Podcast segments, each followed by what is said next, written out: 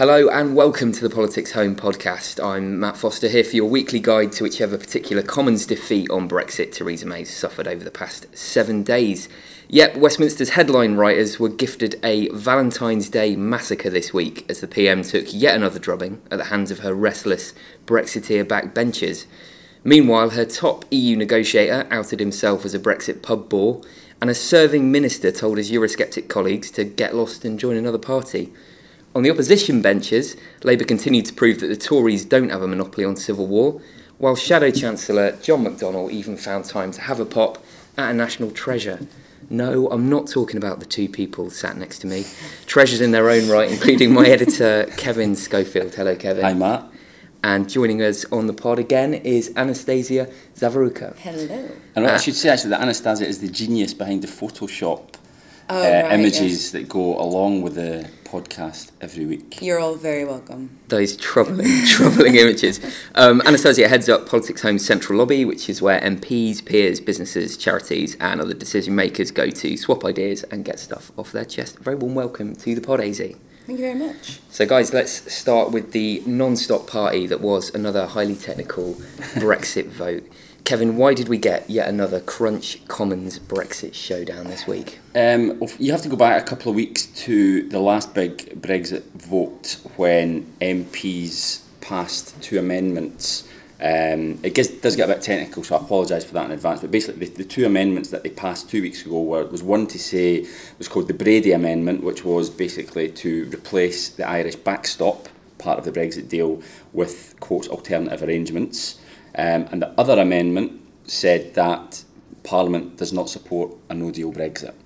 So the Prime Minister had said at that point that she would come back in two weeks' time, ideally with a deal to put to a meaningful vote or just another motion that MPs could amend and vote on just to basically eh, get things off their chest and say what kind of Brexit they would like to see. So the motion that they put down said uh, basically that Parliament accepts what the Commons agreed two weeks ago, which was these two amendments.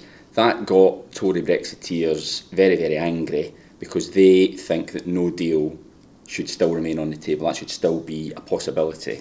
And they say, well, hang on a minute. The Commons two weeks ago said that no deal should be taken off the table, so we're not going to support it. And even though they support the other part, the Brady Amendment, they supported that. But if you're still with me here, they support the other part, which, you know, because they don't like the Irish backstop, but they don't support the other amendment about taking no deal off the table. So they said, right, well, unless you change the motion, they said to the government, we're not going to vote with you. And uh, the government said, well, we're not going to change the motion, tough. And uh, the ERG, the European Research Group, um, hardline Tory Brexiteers, abstained. Labour voted against the government and they lost by uh, was it 55 votes. So it was quite, or 45 votes, so it was quite a chunky defeat and just completely self-inflicted by the government. They didn't need to do that. You know, they, they worded the motion badly. It was so avoidable, but all it's, all it's done basically is send another message to Brussels that the British Parliament is an absolute mess and that no one can agree on anything. So, is this going to substantively change anything in terms of how, how Brexit plays out now, or was this more of a kind of symbolic? Yeah, it was an it was a non-binding motion, so it doesn't force the government to do anything. This is the the result last night, and indeed Downing Street came out afterwards and said, you know, we're still going ahead with the plan, which is to remove the back or change the backstop. Nothing has changed, to use that old phrase. Um, but you know, technically they're correct, but politically it's just another. It's the eleventh time the prime minister's been defeated on Brexit, which is just incredible, really. In 14 months, right? Yeah, yeah. I mean, astonishing. And um, as I say, Brussels will be looking at it. You know, the thing that the, the way that um, Downing Street tried to yesterday afternoon tried to make a last ditch plea for Tory unity was to say, look, send a strong message to Brussels that this is what Parliament wants, and Parliament just turned around and gave the Prime Minister the middle finger and said no. and now Brussels have now got to try and make sense of it, and they must be as bewildered as, as the rest of us are. So, Az, did, did this seem to you like the kind of you know the Tory party just reminding the prime minister that she's she's still on notice after what seemed like a bit of a truce a few weeks back? Definitely. I mean, it's definitely the ERG kind of reminding her of that and saying, hey, you know, we still have, you know, a bit of control over this party and how this discussion should go. Um, yeah, and as Kevin said, they made the collective decision to abstain from the vote, so they basically just handed Corbyn a victory, um, which is a big slap in the face. Um, but then also there was the backlash against the backlash. So, so you know, today or the other day, uh, Richard Harrington, the business minister, told them to kind of go and join Farage's party, and um, you know he wasn't impressed with the move. So it's just it's just it's Tory civil war. You're right. I mean, we were told that there was a truce that the Tories were finally united behind a plan, and you know the events of the last couple of days have shown that that's just not true. So, Ken, we, we just touched on, um, uh, we mentioned Richard Harrington there, who, um, you know, is not, he's not necessarily a household name, but he's been increasingly vocal about fears of a no deal Brexit. You sat down and spoke to him for our sister title, The House magazine, this week, and he had a pretty stark message for those Eurosceptics who are now kind of calling the shots in the party. Let's just have a little listen to what he said. If I were in the ERG, it would give me, I, then, a lot of pleasure to see us resigning. Yeah. But we can't give in to a minority of a minority. Yeah. So it's a case of staying in for as long as as we possibly, can. can. And yeah. that would be my view. We can't give in to a minority of a minority, which is what the ERG are. Well, I mean, obviously you've got very strong views about the ERG. I mean, what, what do you think about the influence that they've now assumed within within the party? I mean, how, how damaging is that, do you think, for the Conservative Party? Well, we'll have to see. I think the Prime Minister's done a pretty good job of standing up to them up to now. But they are they showed where they were drinking champagne to celebrate her losing her mm. deal by 200 votes, and I regard that as being treachery. Mm-hmm. Um, and um, I read that Nigel Farage is setting up a new party called Brexit. Um, and if I were them, I'd be looking at that because that seems to reflect their views more than the Conservative Party does. So they'd be better off finding another well, that's party. for them, but they should read carefully what that party's got to offer. Because in my view, they're not Conservative. And I don't mean all of the members of the ERG, but I mean people who would. There are people who would prefer a hard deal yeah. to Theresa May's deal. So people like eh, Jacob Rees-Mogg, Mark Francois, Exactly. That type. I, anyone that's prepared to accept a compromise is fine for me. Kevin, how's that likely to go down with the uh, ERG?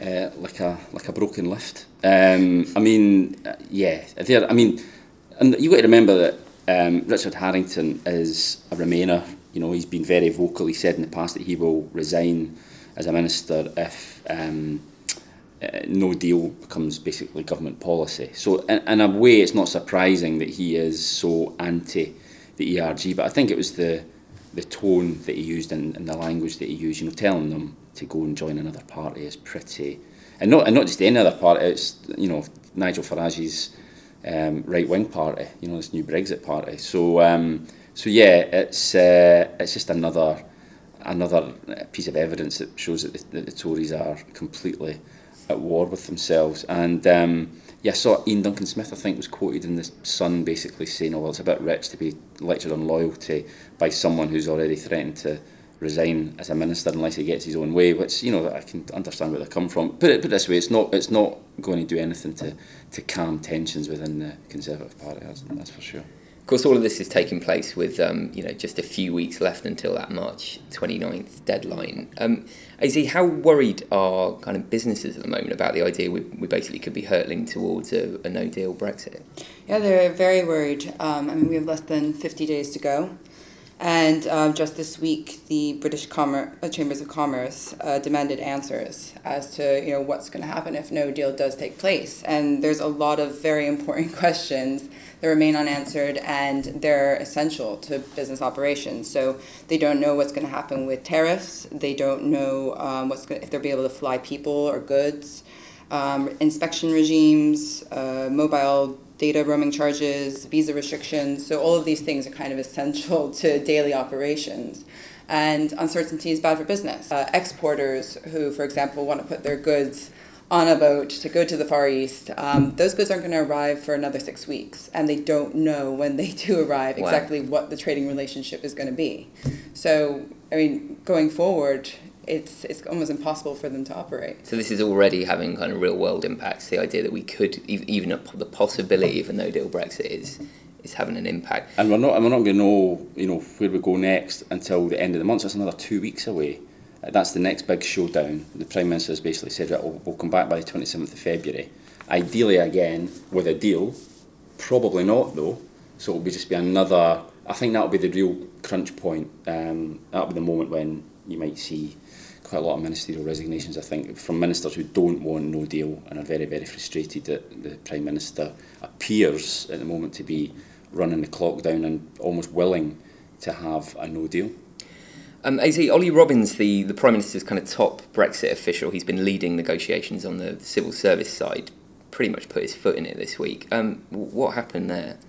Yeah, um, he bizarrely was caught discussing, you know, top Brexit policy plans uh, in the pub. Um, he was overheard in a Brussels bar saying that kind of MPs were going to be presented with the eve of the deadline choice between her deal or a very, very long delay.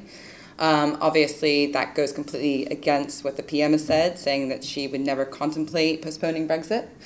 Um, and additionally, he was also kind of overheard saying that the uh, Northern Ireland backstop was originally intended to be a bridge to a long term relationship with the EU rather than a safety net. And that's obviously upset a lot of Brexiteers. Um, it's just kind of their worst nightmares kind of coming to fruition. It was a fantastic scoop uh, for Angus Walker at ITV. He happened to be in, I think it was a hotel bar, wasn't it? Uh, It just happened to be the hotel that Angus was staying in, out there covering Brexit, and Ollie Robbins was staying in the same um, hotel. And they went, he went for a drink, and there's Ollie Robbins very loudly opining at the bar. And Angus, you know, it's just it's your absolute dream as a journalist, you know. Angus couldn't believe his luck and uh, got this amazing scoop, which hasn't been denied by anyone. So clearly he was um, quoting Ollie Robbins accurately. Um, guys, have you ever loudly divulged an international negotiating strategy down the pub? Uh, I probably don't know any international negotiation strategies because I probably would divulge them down at the pub. That's Pro- probably, yeah, yeah. I've certainly not done it in the last couple of years.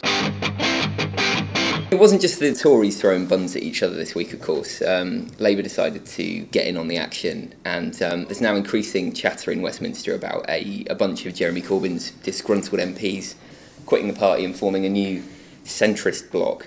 Um, Kevin, is this all about Brexit?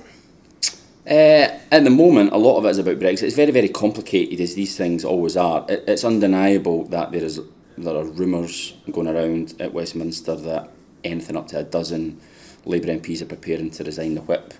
Not necessarily to set up a new party, but just to sit as independents, um, free of the Labour whipping arrangements. Um, primarily because of Brexit. These are people who want a second referendum and are very frustrated that Jeremy Corbyn won't throw his weight behind one. So, um, so I think that might be the trigger for some to go. Where it gets complicated though is that there are also moderates in the Labour Party who actually don't mind so much about Brexit. They might have voted Remain in the referendum, but now just think, look, let's get on with it. They maybe come from Leave voting constituencies. I'm thinking of somebody like Ian Austin, for instance. You know, he's certainly not pushing for a second referendum. He's voted. He voted for the Theresa May's deal a couple of weeks ago, but he's very angry about anti-Semitism, um, and that has re-emerged again in the last couple of weeks. Uh, a lot of disquiet among Labour MPs about the way that the um, party leadership have handled the whole anti-Semitism controversy. So that could be another potential trigger. And there's there's a bit of crossover there. So there's quite a lot of the MPs who want a second referendum, but are also very unhappy about anti-Semitism. So there's a you know there's a maybe a hardcore amount, as I say, ten to twelve who fit into that camp. And they would I think would be the first wave almost to go. But there's a suggestion that once some go, others might use that as, as cover to go themselves. So um, yeah, it's a very very febrile atmosphere. I mean, last night Chuka Umunna had to deny that he was um, that he was going to resign whip last night.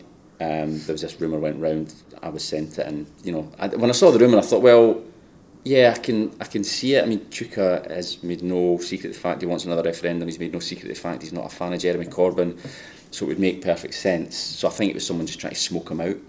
Um, so keep an eye on that one. Is what I would say. Uh, and yeah, as I say, it's very very tense, febrile atmosphere, and it, it, it could all blow literally at any moment. Of course, Momentum quickly put out a kind of uh, attack video um, last night aimed Yeah. at Chuka. Um, do you think you know uh, some people on Labour's left will just say, well, you know, good riddance. That's we don't need you guys. Well, lots and lots will, but I just think that's a really short term um, strategy, really, or short sighted, I should say. I mean, they're, they're, uh, yeah, I don't see how presenting a message to the voting public that Labour is at war with itself is, is, a, is, a, as an election winning strategy. Um, really, and they should, they should be trying to broaden the tent, I think, rather than just um, chucking out anyone who doesn't who doesn't uh, agree 100% with Jeremy Corbyn. Do you think a split's inevitable now? I think it's inevitable that some will resign. Whether that then leads to an SDP style centrist uh, new party, I don't know. I mean, it's difficult. As I say, because you've got these different elements, you would have, I mean, presumably this new party would be a pro EU party. But then if you're a Labour MP who just thinks, let's get on with Brexit and move on to other things, why are you going to join that party? You know, so it's very, very difficult, I think, to see how a party would be able to encompass all the different kind of centre left um, points of view. So uh, I think resigning the whip, there'll be a few will do that, I'm pretty sure of that. But whether it's a proper, as I say, new party, um, standing in elections and stuff like that, I think that's maybe a little bit further down the line. And moreover, as you say, it's probably going to end up being a single issue party as well, which historically, you know, don't perform that well at the polls. Yeah, you have I- to be more than just anti one thing. Well, yeah, and also once we've left the EU, are they going to have be like a let's rejoin party? I mean, I just that I think would be just political suicide. I don't think as much as a lot of people are very angry about Brexit, the idea then that they would um, vote for a, a party which wants to take us back in that doesn't necessarily follow. The voting system we've got is Yeah. designed for two parties. First past the post. You Yeah. know, that is designed for two major parties. And that is what leads to somebody like Jacob Rees-Mogg being in the same party as Anna Soubry. You know, when they are just at opposite ends, pretty much the political, certainly of the conservative political spectrum. And also you've got, as I say, Chuka Umunna in the same party as John McDonnell or Chris Williamson. I mean, it's just, I mean, in a PR system, and I'm not certainly not proposing a PR system, but that in that type of system, you would have multiple parties, each um, encompassing people with those separate views. Whereas because it's first past the post here, they've all got to basically choose a side between Labour and Tory and stick with it. And you're seeing now how those tensions are basically being stretched to breaking point. Um, sorry, Az touched on the idea of um, you know all the parties having kind of mixed messages at the minute on Brexit, and that, that was exactly what Clive Lewis, a, a Labour frontbencher, said at an event in, in Westminster today about Labour's uh, yesterday about Labour's Brexit position. Um, is is Jeremy Corbyn coming under pressure from the left as well on, on Brexit? Because we often hear about that kind of you know the centrist bloc and, and, and the right of the party. Yeah, I mean, Clive Lewis has been very vocal, and Clive, on every other issue, really is completely uh, at one with Jeremy Corbyn. When it comes to Brexit, he's already resigned once. Over Brexit, he's back on the front bench again, and as you say, he was very outspoken yesterday. Um, there is a bit of that. It's not as um, pronounced, I think, as from the as it is from the moderate wing of the party. The, the left, I guess, are instinctively less likely to criticise Jeremy. But I think that is that means that when they do, it's actually much more powerful. Uh, and yeah, I mean, it was an interesting analysis I thought yesterday from from Clive. I mean, he, he was saying, as you say, the Lib Dem, look what happened to them after the coalition. Labour could go the same way. There's been one poll I think I've seen that if Labour in some way are the handmaidens of Brexit, that they could fall below the Lib Dems at the next election. Who knows? I mean, I think come the next election, Brexit will hopefully be behind us and we will be able to move on to other things. And I think that is when uh, politics will sort of return to normal and that might actually work to Labour's advantage. Now, long term listeners of the podcast will know that we always like to talk about industrial disputes that took place in 1910. So um, let's talk about John McDonnell's comments on uh, Winston Churchill. AZ, you were at the event where he made some pretty contentious remarks about, about um, you know, Britain's wartime Prime Minister. Um, what did he say, and kind of how did the remarks go down in the room at that Politico event? Right. Uh, so it was at the end of a very long event that um, kind of was a long form, lovely conversation. Everyone was getting along. And then, at, very much at the end, they kind of threw in the classic, all right, yes or no kind of answers. And um, as they were going through these, uh, some were, oh, who's your favorite Tory MP? And McDonnell refused to answer. And after a few refusing the answers, he finally got hit with, um, is Churchill a villain or a hero? And we actually in the room didn't really understand what he said. Uh, we heard him mutter something and then say Tonypandy. Yeah. And I mean, I don't know about you, but I actually didn't know who Tonypandy was or what that meant. Um, so I think we all kind of moved on from that. Um, fortunately, it was recorded, and I think people picked up on it from the live stream. And uh, yeah, so pretty much he said that he thinks Churchill is a villain. Um, however, he wasn't really given much of a choice. He either had to say he was the hero, greatest hero of our times, or the ultimate villain. And I think that's a little bit unfair. I agree. I, I was exactly the point I was, I was, I was going to make. I think, you know, we're, we're now in a, a world where everything's black or white in Yeah. terms of politics. So, you know, good guy, bad guy. You know, you only got to go on social media to see if you don't agree with someone, they think you're evil.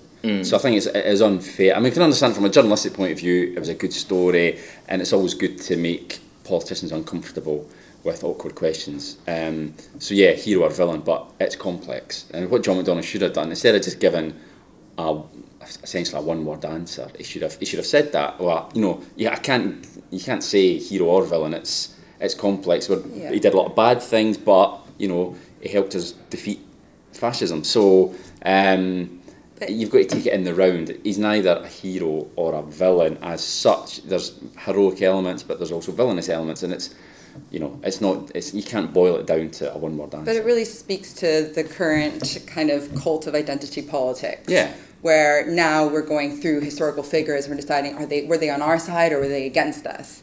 Which is just not a realistic way to approach the world. And I think it just speaks even more to the fact that we've kind of developed a rhetoric that doesn't allow us to have nuanced debate. No, I mean what he was talking about. He said Tonypandy, which was when he was Home Secretary in 1910, that you alluded to. He sent in the troops to break a miners' strike, and the two miners got shot dead. And clearly, that was a terrible thing, um, which would not happen nowadays. You like to think. So that was bad, and there were other things that he did.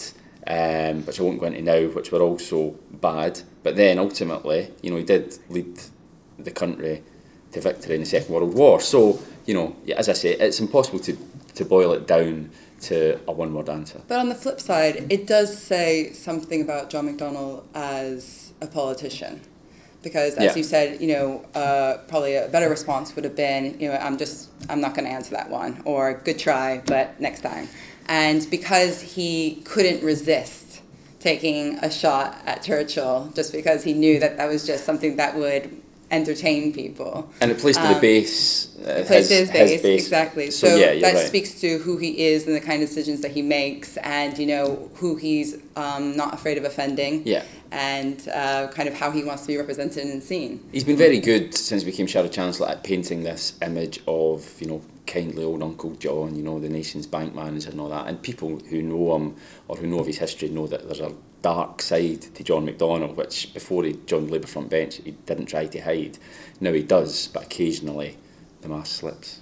Do you think the um, the fact we all got very animated about this is a sign we're just sick of talking about trade tariffs and, and Brexit amendments? Absolutely. It's so easy. I mean, it's was just it it's just was journalist relief. candy. It was a relief to talk about something else, even if it was a industrial action from over hundred years ago. Let's take on a few questions from our listeners. Um, this is one from Tash Clark. Tash is a uh, politics reporter for The Sun, Yep. former poll homer herself. Um, what is your Brexit panic snack of choice? I don't know whether this is like no deal Brexit stockpiling or just when you're covering Brexit stuff. Just nice comfort food. yeah, what, what gets you through life? And you know. Well, I love if it's a sweet thing. I love uh, a picnic bar with a cup of tea. You know those Oh. picnic bars. You get yeah. them. You know a picnic bar. It's like um, it's well, it's chocolate obviously, and there's a bit of wafer, some raisins in there, but nuts. Uh, uh, maybe it might even some caramel. God, they're magic. Wow, I love that. Uh, fruit and nut chocolate as well. So I guess if I was like up against it on the 29th of March and it's looking like a no deal Brexit, I would be mainlining fruit and nut, Cadbury's fruit and nut. AZ. what Me? would- yeah. I'm just on strong coffee, just constant. How coffee. American, very yeah, American. Yeah, just I want to stay constantly shaky and just adrenaline driven. Just just Yeah. powering your way through it. um, we've got another question from Vicky Wong. Now, Vicky also used to be a poll home reporter, so we've really, we've really Yeah, branched so out and broadened so our, our listener base here. Um, Vicky asks, um, how many pro-Brexit MPs do you think would take up Richard Harrington's suggestion of defecting to Farage's new party? Uh, none. It would be if I was to round it down, uh, I'd say zero. Because as far as they're concerned, they are true conservatives. I mean, in that interview, uh, Richard Harrington says, you know, they're not conservatives. You know, they are traitors. Um, but they would argue that they are conservatives and that all they're doing is implementing the Tory manifesto from the last election, which said no, we shouldn't be in a customs union. Uh, and that you know the people of the country voted to leave the EU, so that's what they're trying to implement. So they, I'm pretty sure, are not going to take Richard Harrington up on his kind offer for them to get lost and join Nigel Farage's party. We have just got time now for you guys to choose what is always increasingly difficult at the moment, um, your weirdest stories of the week. So, um, Kevin, what have you gone for? Uh, well, on the same theme, really, of just as being glad not to have to talk about Brexit, um, the Daily Mail had a great, great story uh, out of uh, Cabinet this week where I'm not entirely sure of the context, but Theresa May decided to tell Cabinet that she likes to, if she opens a jar of jam and there's mould there, rather than chuck out the whole jar, she scrapes off the mould Ew. and eats and eats the rest of it, which I can empathise with. I have to say, I'm definitely. I think my mother does that, So then it became yeah. a then it became a debate of are you a scraper or a chucker? so I'm definitely a scraper. You know, unless, unless it's like completely covered in it. Obviously, I draw the line at that. But if it's just a little bit of mould, Hmm. uh, and the kids haven't noticed because they wouldn't touch it, but you just scoop it off and eat the rest. It's completely fine. So I mean, it's supposed to be good for you, mold. It's supposed to have some kind of health Really? benefits. Yeah. Right. Yeah, it's not. It's not the end of the world. Okay. Yeah. Yeah. Oh, I wouldn't. I wouldn't go that far as to spread the mould on my toast. just, just, uh, That's just like blue cheese. It's fine. yeah, I suppose. Yeah.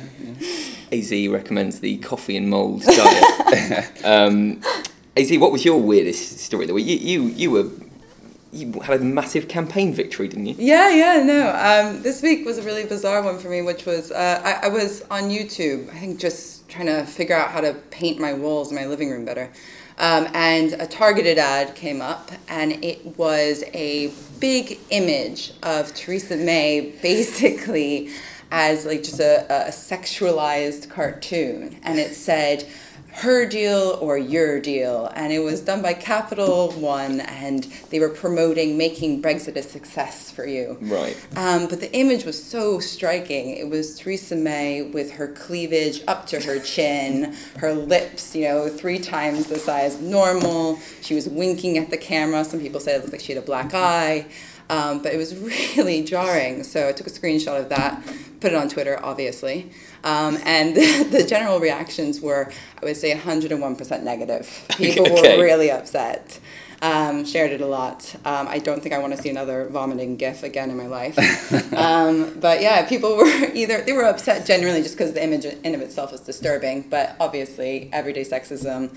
Why is the prime minister being put as a pinup girl to attract? I mean, people to make profits off of the pound, you know, fluctuating. It's a bit bizarre. And it got taken down. Um, yeah, so I think the Mail Online called the company and said, "Hey, uh, what, what's going on here?" And they said, "Oh my God, who made this? We don't know. It's not reflective of our culture." So they took it down, obviously. Excellent. Um, but yeah, it was bizarre. I know. I never want to see anything like it again.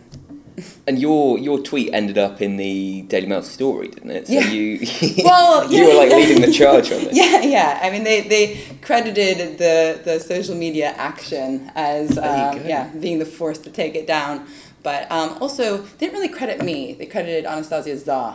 so Okay, they, they missed out about eight letters on my last name there, but that's fine. That's fine. I'll, I'll take it as a victory. Um, but yeah, it's a good time. On, on that triumphant note, we'll have to uh, bring this week's podcast to a close. Thank you very much for listening, guys. If you want to keep in touch with um, all the latest happenings in Westminster, you can sign up to our breakfast briefing email. That's free, it goes out seven days a week, and you sign up at politicshome.com forward slash register. See you next week.